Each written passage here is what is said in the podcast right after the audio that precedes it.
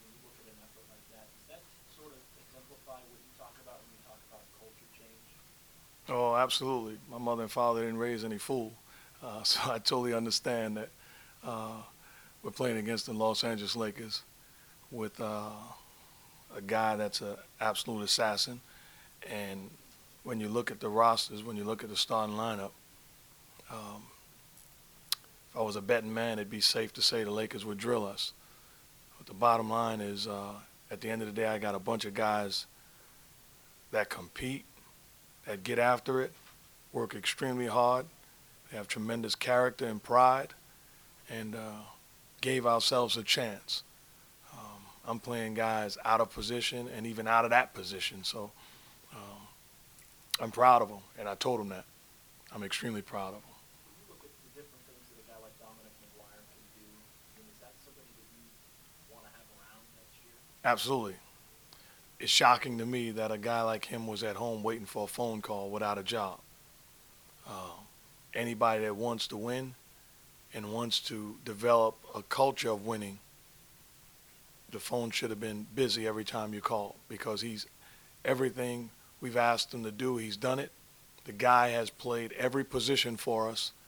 And uh, when I hear a coach say that, I'm like, oh, he's exaggerating. This guy has played every position for us offensively. He's defended every great player we've faced, whether it be playing 20 minutes, 30 minutes, or just for 10 seconds at the end of the game.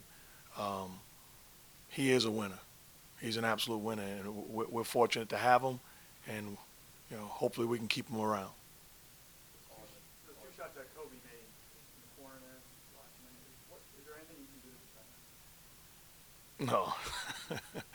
the guy is uh, an incredible basketball player in the discussion with anybody that's ever played. And uh, that's exactly why he gets paid the big bucks. Um, you, you love to look at the film and say, what could we have done better? The defense was outstanding. Um, the contest was outstanding. I'll take great offense over great defense any day of the week. Give them credit, and um, you move on. When you play three rookies, uh, start three rookies, and you saw a performance like that, what can you take from this, uh, you know, next year when you start that? I think about at halftime, I come in and sometimes I glance at my phone and I get a text message from Reggie Miller saying, What the heck is that lineup? yeah. Um, but it, it's, it's, it's something to be excited about when you talk about our future.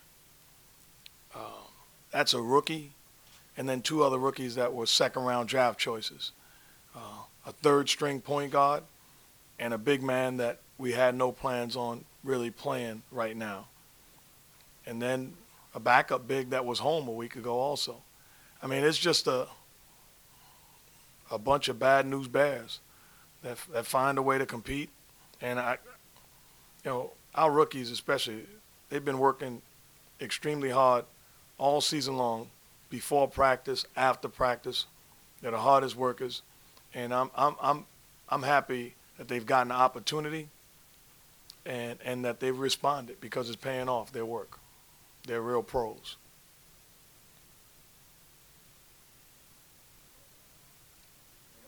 Uh, toward the end of the game, uh, you went with David Lee, and then you, then you went with Rush and Thompson. Was there one player that you wanted to close the game more than the other? No, I thought we were able to spread the floor and make plays. I thought offensively we was getting high percentage shots off of pushing the basketball, guys being unselfish, and we read the defense. So I thought we had guys rolling, and ultimately it was uh, to make plays for one another and live with the results. Thank you.